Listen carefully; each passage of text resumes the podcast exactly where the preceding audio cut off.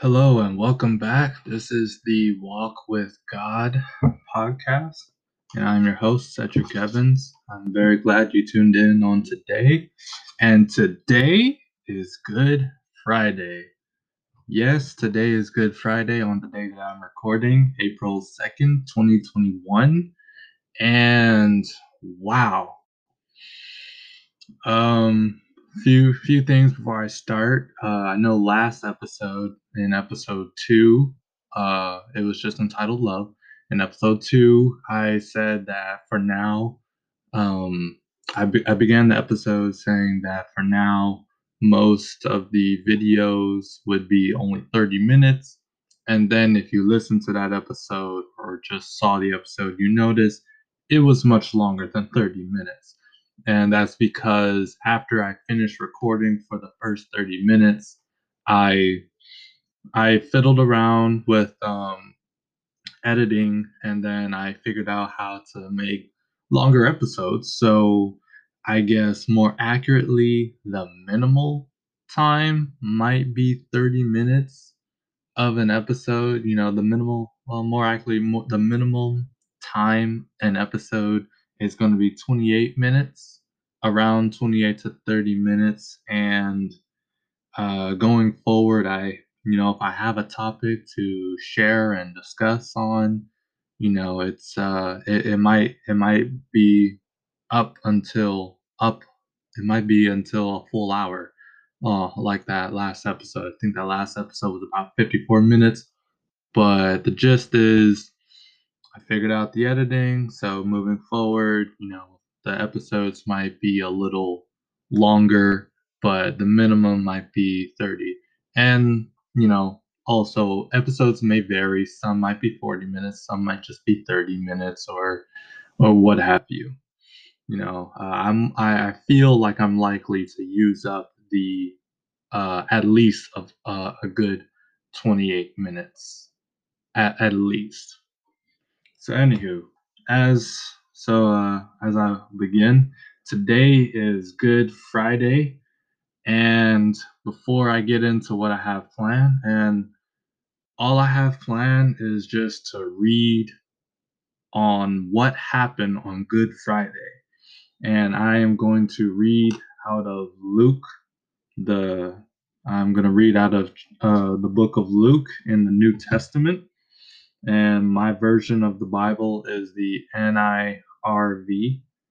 So, in case things sound different, or or you don't hear as many tis, twas, these, and there, and so on, it's because I'm reading out of the NIRV version of the Bible. And so, yeah, I'll, I'll be reading chapters 22 and 23 up until the the burial of Christ Jesus. I will not read the resurrection. Uh, I might, maybe I'll post, uh, you know, I might uh, read that in the next episode, or or maybe I'll just talk on it later. Who knows? Um, but really, so now Good Friday. Good Friday is a day of reflection and memory based off of the acts that Jesus Christ did all those thousands of years ago. Okay, uh, good. The word "good" in Good Friday, in this sense, it means holy. You know what God did, what Christ Jesus did.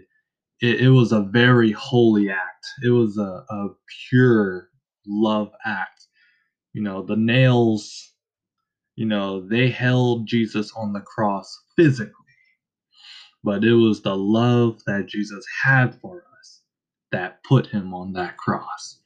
Jesus loved us so much that he said, I would pay for their sins.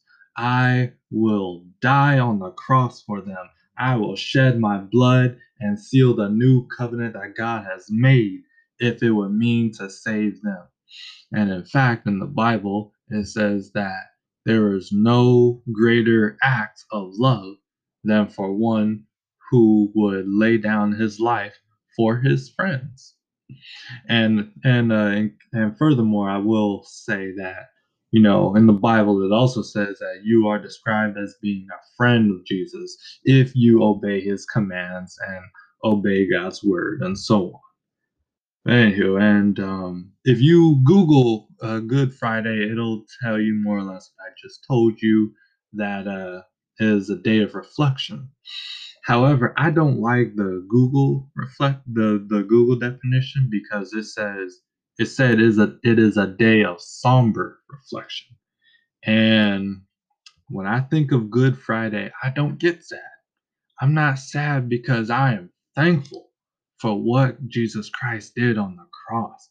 I am thankful that he died on the cross for my sins. I am thankful be- of for the love that Jesus had for us. I am so thankful that I don't have to earn my salvation. And neither do you. No one has to earn salvation. I am thankful that Jesus loved me so much to die on the cross.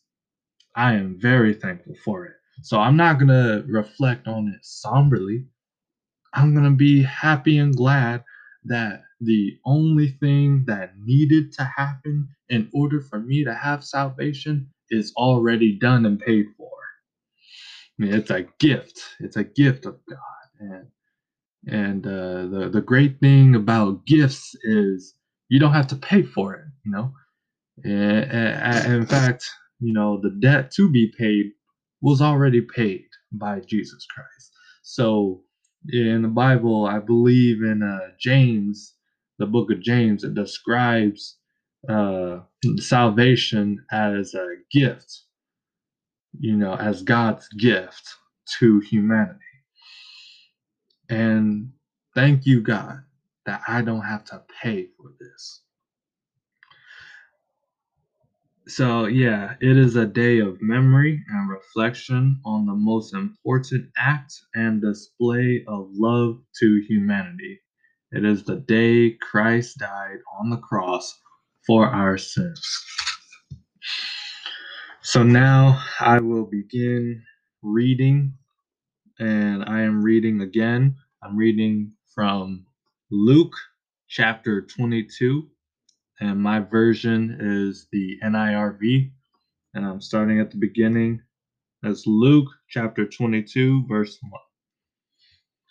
The feast of unleavened bread, called the Passover, was near. The chief priests and the teachers of the law were looking for a way to get rid of Jesus. They were afraid of the people. Then Satan entered Judas who was called Iscariot. Judas was one of the twelve. He went to the chief priests and the officers of the temple guard. He talked with them about how he could hand Jesus over to them.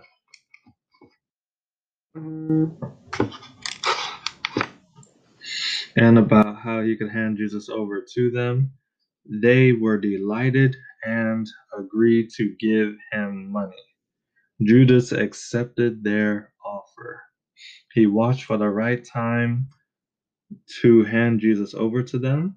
He wanted to do it when no crowd was around.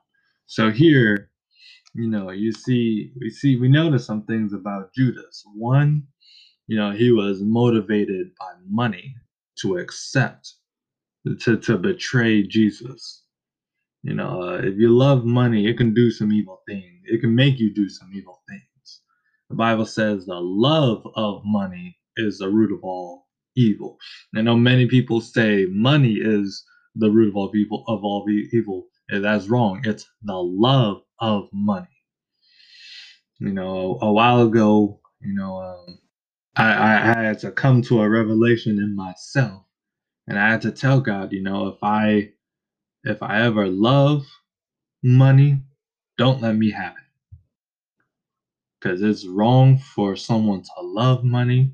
Well, not wrong. It, it's uh, a, a very uh, tricky or sticky situation can arise when someone loves money and they have it. You know, greed can get in their heart and it could cause them to want more of it. And I, I won't speak on it too much now, but But yeah, Judas Iscariot, tempted by money, you know, to hand Jesus over. And it also says that Satan entered Judas. So Judas had allowed Satan to come into him and to, you know, cause him to do something wicked, which is why if you are not vigilant against fortifying your mind, if you are not vigilant against, you know, uh, the things of the devil and the woes and the attacks of the devil, he can enter you and cause you to do some evil and wrong things. You know, you know, people, you know, not everybody believes that Satan and demons are in the earth, but if you read the book of Revelations and uh, Luke chapter 10, you'll come to find out that Satan and the demons are in the earth now. They're in the earth right now. Which is why it's important to stay alert. You know, stay alert with a breastplate of righteousness and uh, put on the whole armor of God. And you know how it goes. You know, stay alert against the woes of the devil. He's after, he's like I said in, in the last episode, I said Satan is out to destroy your relationship with God, your relationship with others, and your relationship with yourself. So I'm continuing uh, now at uh, verse 7, the Last Supper. Then the, then the day of unleavened bread came. That was the time the Passover lamb had to be sacrificed. Jesus sent Peter and John on ahead. Go, he told them, prepare for us to eat the Passover meal. Where do you want us to prepare it? To prepare for it? They asked. Jesus replied, When you enter the city, a man carrying a jar of water will meet you. Follow him to the house he enters. Then say to the owner of the house, The teacher asks, Where is the guest room? Where can I eat the Passover meal with my disciples? He will show you a large upstairs room with furniture in it. Prepare for us to eat there. Peter and John left. They found things just as Jesus had told them, so they prepared the Passover meal. I just want to quickly interject and say how great it is how, you know, Peter and John, they had no idea what they were doing and where they're going. So they had to ask God, and God, you know, Jesus said, hey, just go over here, and this is what's going to happen. And it's amazing how you know, you know, sometimes God can send you on a mission and tell you what is going to happen, you know, step by step and what you might need to do step by step. You know, not uh, not every single time. You know, sometimes it's going to be a, a leap of faith where God asks you to do something and you might not be able to see the whole picture. Other times, like this time, God is going to tell you what will happen. That's awesome if you ask me. So, continuing, when the hour came, Jesus and his apostles took their places at the table. He said to them, I have really looked forward to eating this Passover meal with you. I wanted to do this before I suffer. I tell you, I will not eat the Passover meal again until it is celebrated in God's kingdom. After Jesus took the cup, he gave thanks. He said, Take this cup and share it among yourselves. I tell you, I will not drink wine with you again until God's kingdom comes. That that that right there is talking about the second coming of Christ. Then Jesus took bread, he gave thanks and broke it. He handed it to them and said, "This is my body. It is given for you. Every time you eat it, do it in memory of me." That right there is the birth of communion. You know, uh, many, you know, if you've been to a church or, or a Christ church or Christian church, you know, or uh, even cathedrals, and uh, if you've been in there, they give you a piece of bread, give you a cup of wine, and they and they'll read from these verses, or they might read from um, I think there's a verse in Corinthians, First Corinthians or Acts, I believe, that uh, describes this. And so what Jesus just did is the birth of communion. So we eat the bread as it represents his broken body that he went through. You know, it represents the suffering that Jesus did, went through. And we drink the wine as it represents the blood that he shed to seal the covenant for uh for uh, to seal God's new covenant. The, and it is the blood that he spilled from his body for our sins. It is a representation of And I I had to mention this because you know a while ago, some time ago, last two or three years ago, from 2021, I was at a camp and one of my friends said he did not know where communion was or or why we do it, and um, he later went on to uh, understand and learn. So, in case anybody didn't know, that this is where communion comes from. Continuing now, um, the Son of Man will go to his death. Oh, forgive me. Uh, from uh, verse verse twenty. In the same way, after the supper, he took the cup. He said, "This cup is the new covenant in my blood, and it is poured out for you. But someone here is going to hand me over to my enemies." His hand is with mine on the table. So at that moment, uh, Jesus is saying it's Judas Iscariot because you know where the Jesus and his disciples were sitting, they were sitting in such a way that Jesus and Judas were sitting right next to each other. And in other versions of the Bible and other ch- and and in uh the and I believe in Matthew or Luke or John, you know, uh, I think Jesus says he shares uh, the uh, the bread bowl with me, or he says something like that. I forgot exactly verbatim what he said, but it, Jesus said he shares this uh, bowl with me, and so at the time, you know, when two people were sitting next to each other, you know, they might have a bowl between them and they would reach into the same bowl and there would be pieces of bread and uh, food that they would pick out of.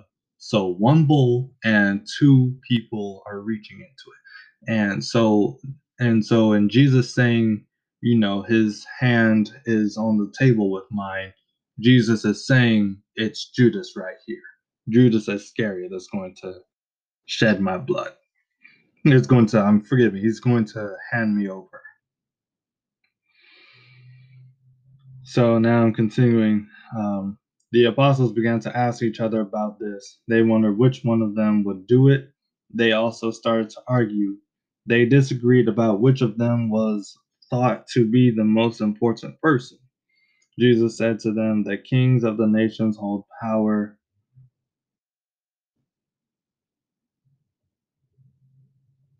Yeah, yeah, sorry, forgive me. The kings of the nations hold power over their people, and those who order them call who order them around call themselves protectors. But you must not be like that. Instead, the most important among you should be like the youngest. The one who rules should be like the one who serves. In other words, a good ruler is one who is actively serving the people that they rule over. That's what makes God the greatest of them all. Because all the things that God asks of us and will command us to do, it's not to make him, you know, uh, it's not to reinforce, uh, you know, uh, God's pride or anything like that. And, and, and I'll quickly say that God is not a fan of pride and uh, I, will get to that in a, in another episode most likely. But if you study Ezekiel and Jeremiah and even some of Proverbs, you'll come to realize that, that especially in Ezekiel, that God is not a fan of when people get into pride. He does not like it at all. But anywho, uh, as I was saying, God is greatest ruler of all because all the things he asks us to do are things that would better our lives and help strengthen our connection to him, which in effect helps us out more too. God is continually continuously asking us to do things to better our connection with him and others and to serve others. Anywho, as I, and, and now continue reading. The one who rules should be like the one who serves. Who is more important? Is it the one at the table or the one who serves? Isn't it the one who is at the table? But I am among you as one who serves. You have stood by me during my troubles, and I give you a kingdom, just as my Father gave me a kingdom. Then you will eat and drink at my table in my kingdom. You will sit on thrones judging the 12 tribes of Israel. Simon, Simon, Satan has asked to sift you disciples, has asked to sift you disciples like wheat. But I have prayed for you, Simon. I have prayed that your faith will not fail. When you have turned back, help your brothers to be strong. Isn't that awesome? What I find most awesome is verse 31 of Luke 22. Specifically, the part that says, Satan has asked to sift you disciples like wheat. In other words, when you sift wheat, uh, you, you take a, a big long stick with a big blade on the end of it called a scythe, and you swing it around in wheat fields and it cuts and chops the wheat off, and then you gather the wheat and you put it in bundles and so on, and it goes to be processed. But, and this is what Satan wants to do to us. And this is a destroying act. Now, what's most um, interesting to me is how Satan has asked. In other words, the devil has to get permission from God to bring harm upon you or to cause any sort of destruction on you. And some will say, well, why uh, why has God allowed this and why this suffering and so on and so on. Now and you know, many times when we experience suffering, it might be a test from God. It might be something to challenge our faith. It might be something that we can handle uh, per our faith uh, level, or it just might be something we just have to deal with. Remember that as a Christian, you are not immune to suffering. Paul, one of the greatest New Testament preachers and and uh, uh, you know men of faith, Paul, one of the greatest men of faith ever in the Bible, went through a lot of suffering. I mean, he went through it. Look at Job. You know, Satan asked God if, you know, Satan can destroy uh, Job's life, basically. And God said, You can, but don't you kill him. Don't you leave, you know, you, you don't you touch him. And that's exactly what happened. Job suffered greatly. But in the end, he came out stronger than ever. And he was stronger than ever for God. Suffering is a part of Christianity. But but like I said, the cool part is if God says no to Satan bringing something onto you, Satan just has to take the no. Satan cannot override God. He can't. Now, continuing. But Simon replied, Lord, I am ready to go with you to prison and to death. Jesus answered, I tell you, Peter, you will say three times that you don't know me, and you will do it before the rooster crows today. Then Jesus asked the disciples, Did you need anything when I sent you without a purse, bag, or sandals? Nothing, they answered. He said to them, But now, if you have a purse, take it, and also take a bag. If you don't have a sword, sell your coat and buy one. It is written, He was counted among those who had committed crimes. Isaiah 53 and 12. I tell you that what is written about me must come true. Yes, it is already coming true. The disciple said, See, Lord, here are two swords. That is enough, he replied. Then Jesus went out as usual to the Mount of Olives. His disciples followed him. When they reached his the place, Jesus spoke, "Pray that you won't fall into sin when you are tempted." He said to them. Then he went a short distance away from them. There he got down on his knees and prayed. He said, Father, if you are willing, take this cup of suffering away from me. But do what you want, not what I want. Jesus had the right attitude. I know Jesus was a part of the Trinity, but you know, Jesus said, Do what you want, not what I want. In other words, we have to get out of our own way to allow God to move. An angel from heaven appeared to Jesus and gave him strength. Because he was very sad and troubled, he prayed even harder. His sweat was like drops of blood falling falling to the ground. After that, he got up from prayer and went back to the disciples. He found they were very sad. Why are you sleeping?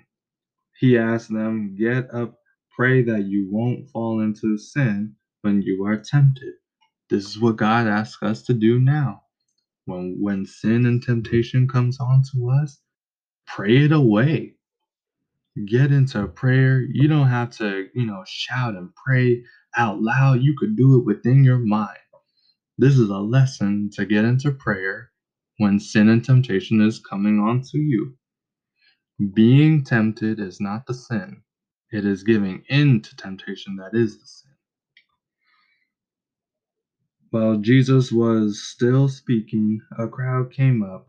The man named Judas was leading them. He was one of the twelve. Judas approached Jesus to kiss him. But Jesus asked him, Judas, are you handing over the Son of Man with a kiss? A kiss, right here, a, a kiss is a display of affection. And if you display affection, it shows that you have loving or positive feelings to someone. So, right here, Jesus is saying, Are you trying to show me love as you're about to commit an act of hate? Are, are you trying to show Christ Jesus, Jesus Christ, are you trying to show the Son of God an act of love as you are handing me over? It's it's not a good thing to smile in God's face and then go and do something behind his back as if you think you can do it behind God's back. But that's what Judas is doing right here. He said, you know, in in other uh, versions and in other uh, chapters, it says that Judas said, "The one I kiss is the one um, uh, that you that I am handing over." So Judas is showing an act of love, but the overall thing that he's doing is not loving at all to God whatsoever. It is an act of hate and it is an act of sin. Jesus' followers saw what was going to happen, so they said, Lord, should we use our swords against them? One of them struck the servant of the high priest and cut off his right ear. But Jesus answered, Stop this. And he touched the man's ear and healed him. Then Jesus spoke to the chief priests the officers of the temple guard and the elders, they had all come for him. Am I leading a band of armed men against you?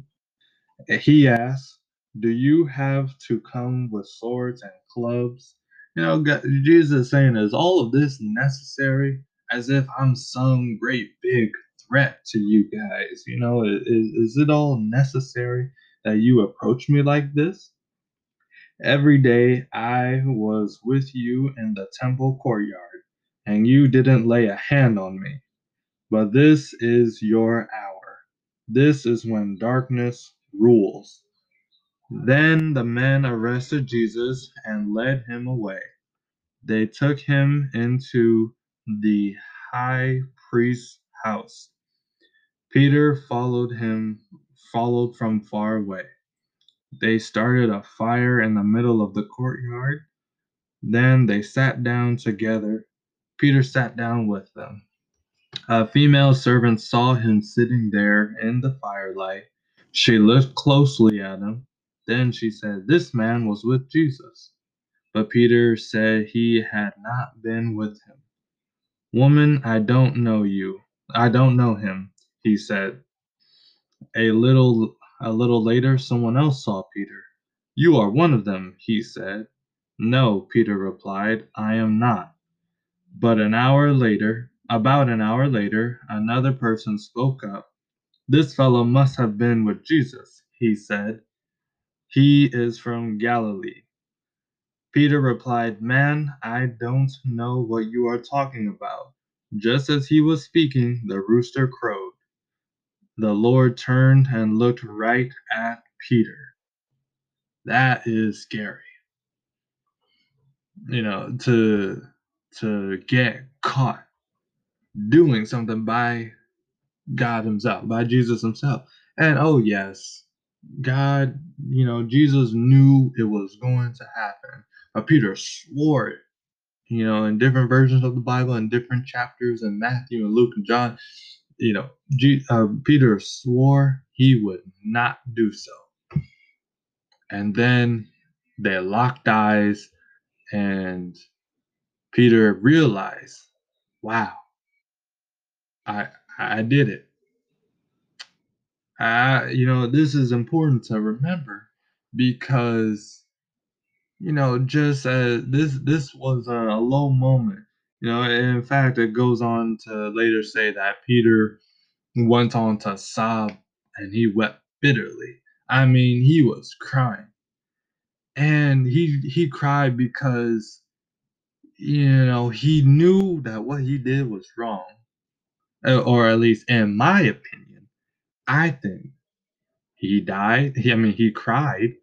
I think Peter cried because he knew what he did was wrong and he felt so guilty and shameful for giving in. Child of God, haven't you ever been there? That you know that what you just did was wrong and you feel so beaten up and so beaten down eh, that you just felt like, you know, sitting in a corner and crying. Well, don't you worry, because one, you're not alone. You're not the only one who's who's been there. And two, God knew it was gonna happen anyway, and God still loves you. And if you confess your sins, you are forgiven under the blood of Jesus. So just as he was speaking, the rooster crowed. The Lord turned and looked right at Peter.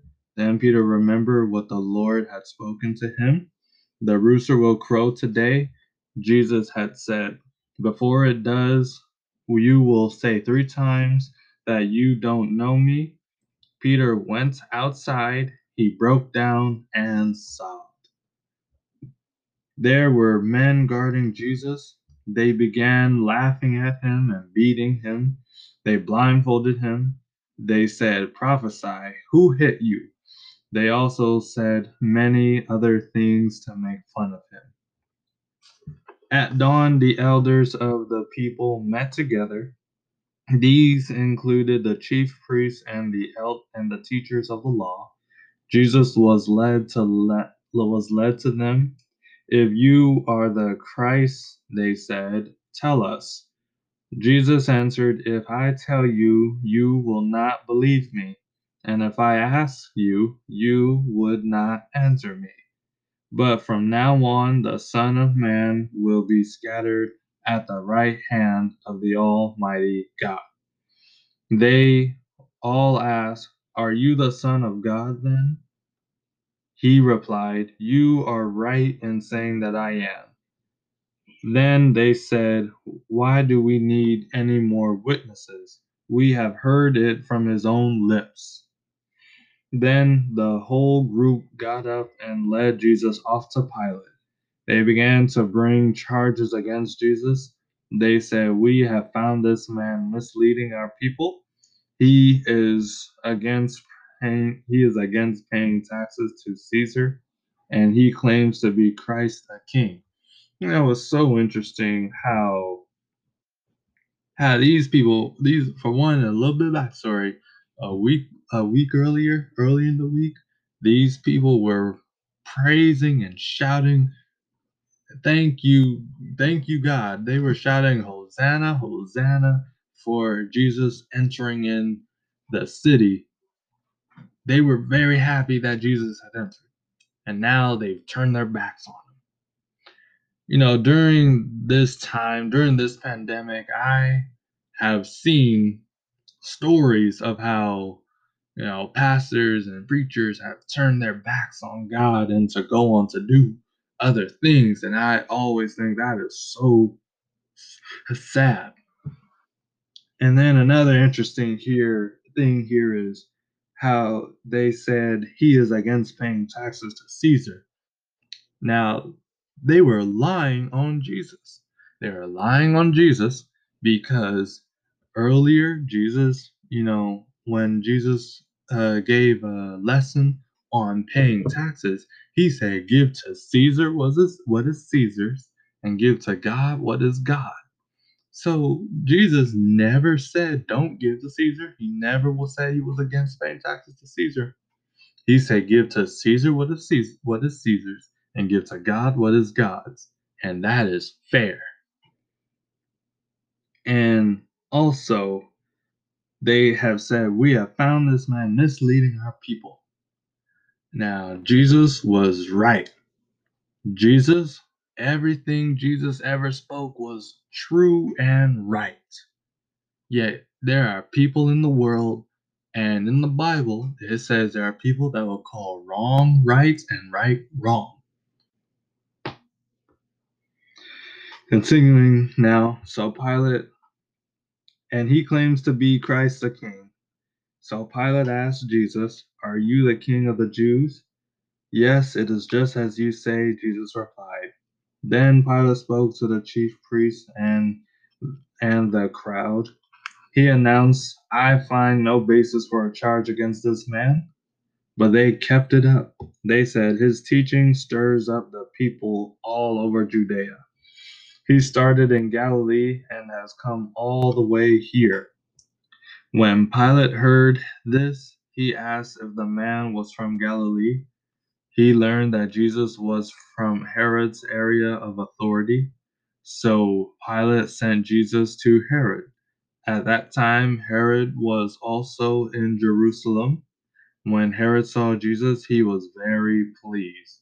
He had been wanting to see Jesus for a long time he had heard much about him. He hoped to see Jesus do a miracle. Herod asked him many questions, but Jesus gave him no answer. The chief priests and the teachers of the law were standing there. With loud shouts, they brought charges against him. Herod and his soldiers laughed at him and made fun of him. They dressed him in a beautiful robe then they sent him back to Pilate.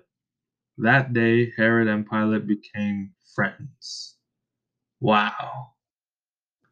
So you got one person mocking Jesus and another person who's about to order the death of Jesus becoming friends. That's interesting. Pilate called, uh, before this time, they had been enemies. So the only reason they became friends is over their mockery and dislike to Jesus. Pilate became Pilate called together the chief priests, the rulers, and the people. He said to them, You brought me this man.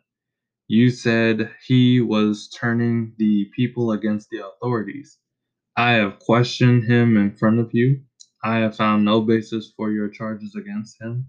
Herod is hasn't either. So he sent Jesus back to us. As you can see, Jesus has done nothing that is worthy of death. So I will just have him whipped and let him go. So, right there, they say Jesus has done nothing wrong. With one voice, the crowd cried out, Kill this man. That means everybody, everybody said, Kill this man. Give Barabbas to us. Barabbas had been thrown into prison he had taken part in a struggle in the city against the authorities. He had also committed murder. So the people are saying, We would rather you kill Jesus and we'll take the murderer. And we, we will take the murderer alive and back and welcomed into the city and back into the city over Jesus. Isn't that something? How you have people now. Uh, oh, this this happens even now where people would sooner welcome a murderer and someone who causes trouble within a nation or within a city rather than accept Jesus. And people wonder why things are getting worse and why things are bad because no one is accepting Christ. Pilate wanted to let Jesus go. So he made an appeal to the crowd again, but they kept shouting, Crucify him! Crucify him! Pilate spoke to them for the third time. Why, he asked, what wrong has this man done? I have found no reason to have him put to death, so I will just have him whipped and let him go. But the loud shouts they kept calling for Jesus Jesus to be crucified. But with loud shouts, they kept calling for Jesus to be crucified. Excuse me for any uh, misspeakings and typos you might hear me say. Forgive me. The people shouts one out, so Pilate decided to give them what they wanted. He set free the man they asked for. The man had been thrown in prison for murder and for fighting against the authorities. Pilate gave Jesus over to them so they could carry out their plans. As they led Jesus away, they took hold of Simon. Simon was from Cyrene. He was on his way from in from the country. They put a wooden cross on his shoulders. Then they made him carry it behind Jesus. A large number of people followed Jesus some were women whose hearts were filled with sorrow. They cried loudly because of him. Jesus turned and said to them, Daughters of Jerusalem, do not cry for me. Cry for yourselves and for your children. The time will come when you will say, Blessed are the women who can't have children. Blessed are those who never gave birth or nursed babies. It is written, the people will say to the mountains, Fall on us. They'll say to the hills, Cover us.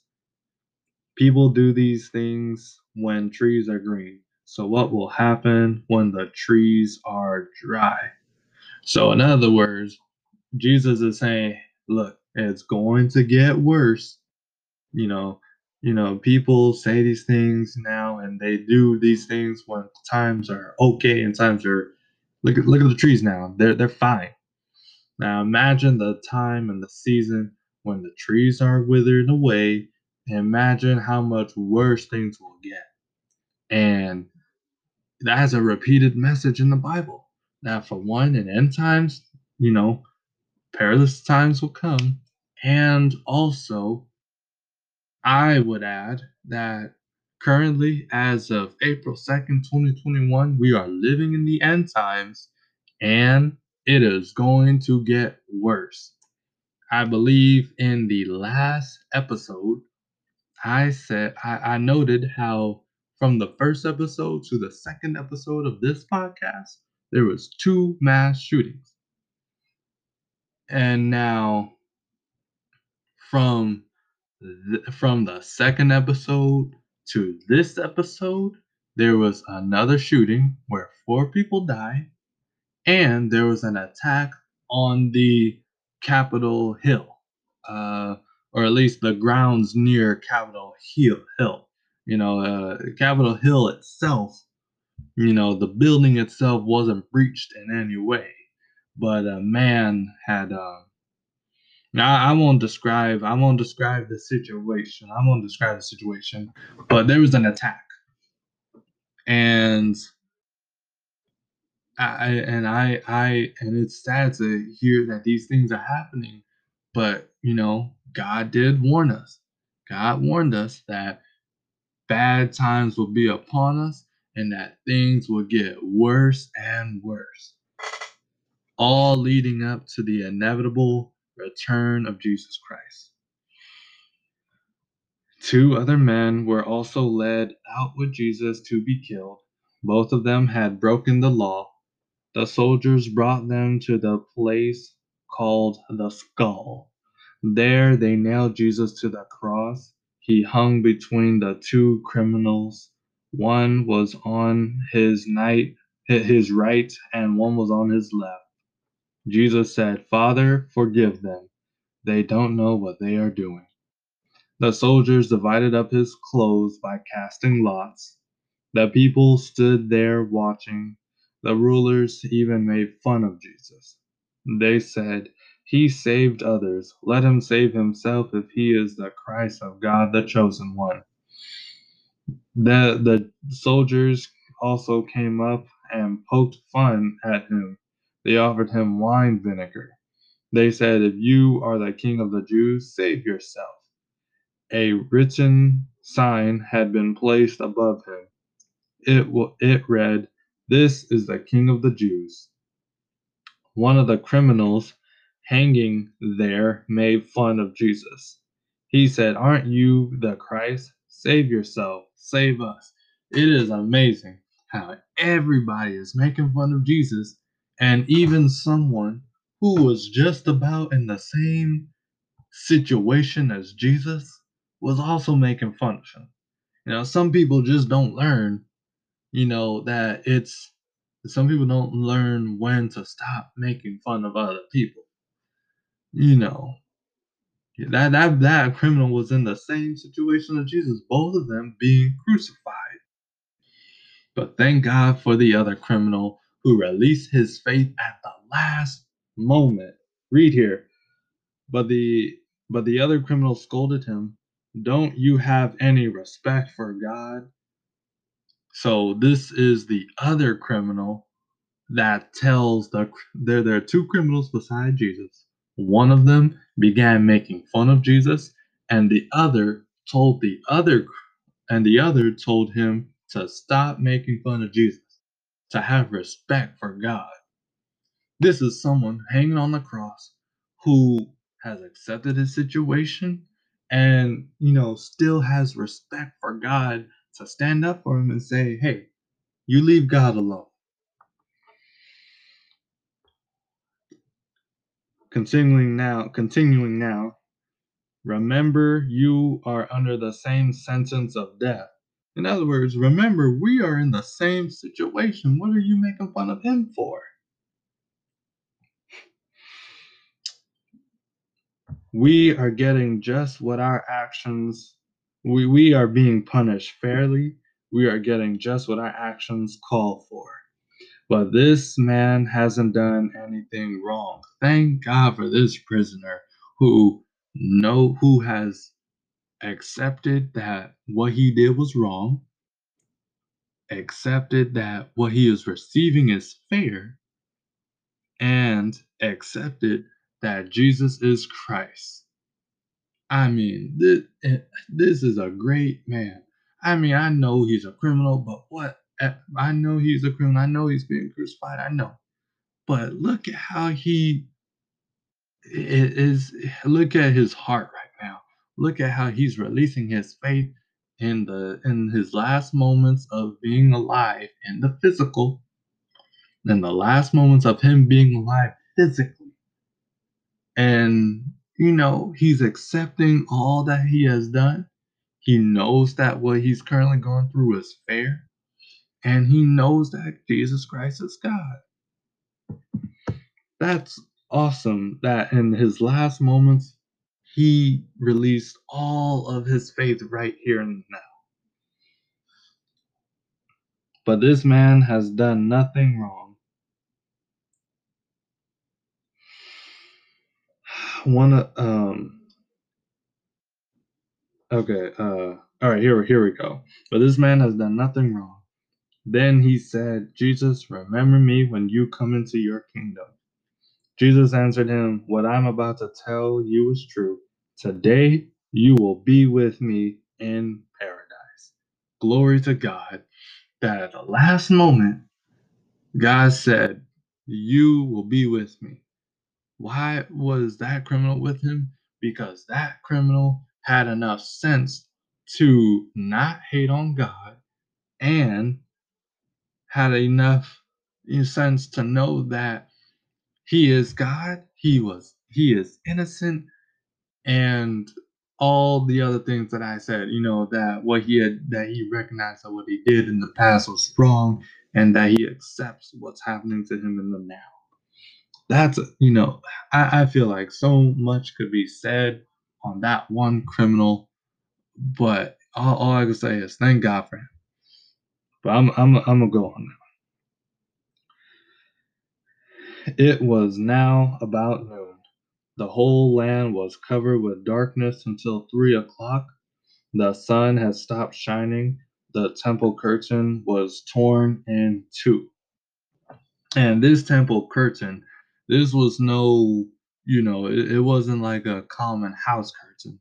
I mean, this was massive, you know, and this thing was massive and it would have taken a great, I mean, a great amount of physical strength to tear this into two.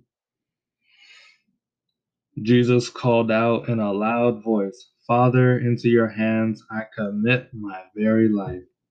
After he said this, he took his last breath. The Roman commander saw what had happened. He praised God and said Jesus was surely a man who did what was right. The people had gathered to watch the sight. Then they saw what happened. They they beat their chests and went away. But all those who knew Jesus stood not very far away, watching those things. They included the women who had followed him from Galilee. A man named Joseph was a member of the Jewish council. He was a good and honest man. He had not agreed with what the leaders had decided and done. He was from Arimathea, a town in Judah. He was waiting for God's kingdom. Joseph went to Pilate and asked for Jesus' body. He took it down and wrapped it in linen cloth. Then he put it in a tomb cut in the rock. No one had ever been buried there. It was preparation day. The Sabbath was about to begin. The women who had come with Jesus from Galilee followed Joseph. They saw that the tomb, they saw the tomb and how Jesus' body was placed in it. Then they went home. There they prepared spices and perfumes, but they rested on the Sabbath day in order to obey the law. As before I end, I just want to say thank God. Thank you, Jesus, for all that you have done and suffered through for our sins. And it is just amazing uh, what Jesus did. It, it, couldn't have been easy. Or, or at least, you know, put yourself in Jesus' shoes. You know, imagine you being whipped, being flogged, being beaten, being mocked continuously for hours. And then, and then you get nailed to a cross where you wait more hours just so you can die. Because when you were nailed on the cross, it wasn't like you just passed out and you just died immediately.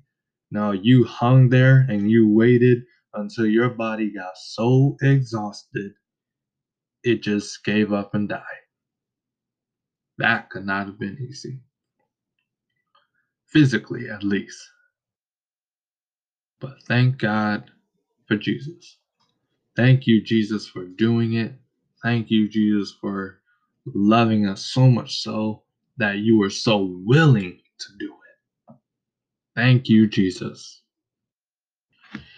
If anything that I've read would cause someone to think that uh, they want to follow a God who is so willing, they want to follow Jesus who is so willing to die on the cross, then repeat after me and say, Heavenly Father, forgive me of my sins.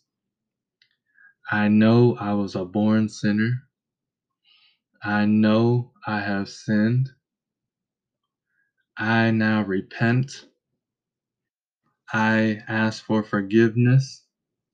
I confess that Jesus Christ is Lord and Savior. I believe he died and rose again three days later. And I ask that you cover me with the Holy Spirit, fill me with the Holy Spirit, and cover me with the blood of Christ. In Jesus' name, I pray. Amen. I hope you enjoyed what I had to share today on Good Friday.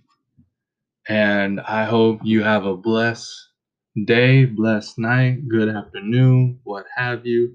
And I will talk to you later.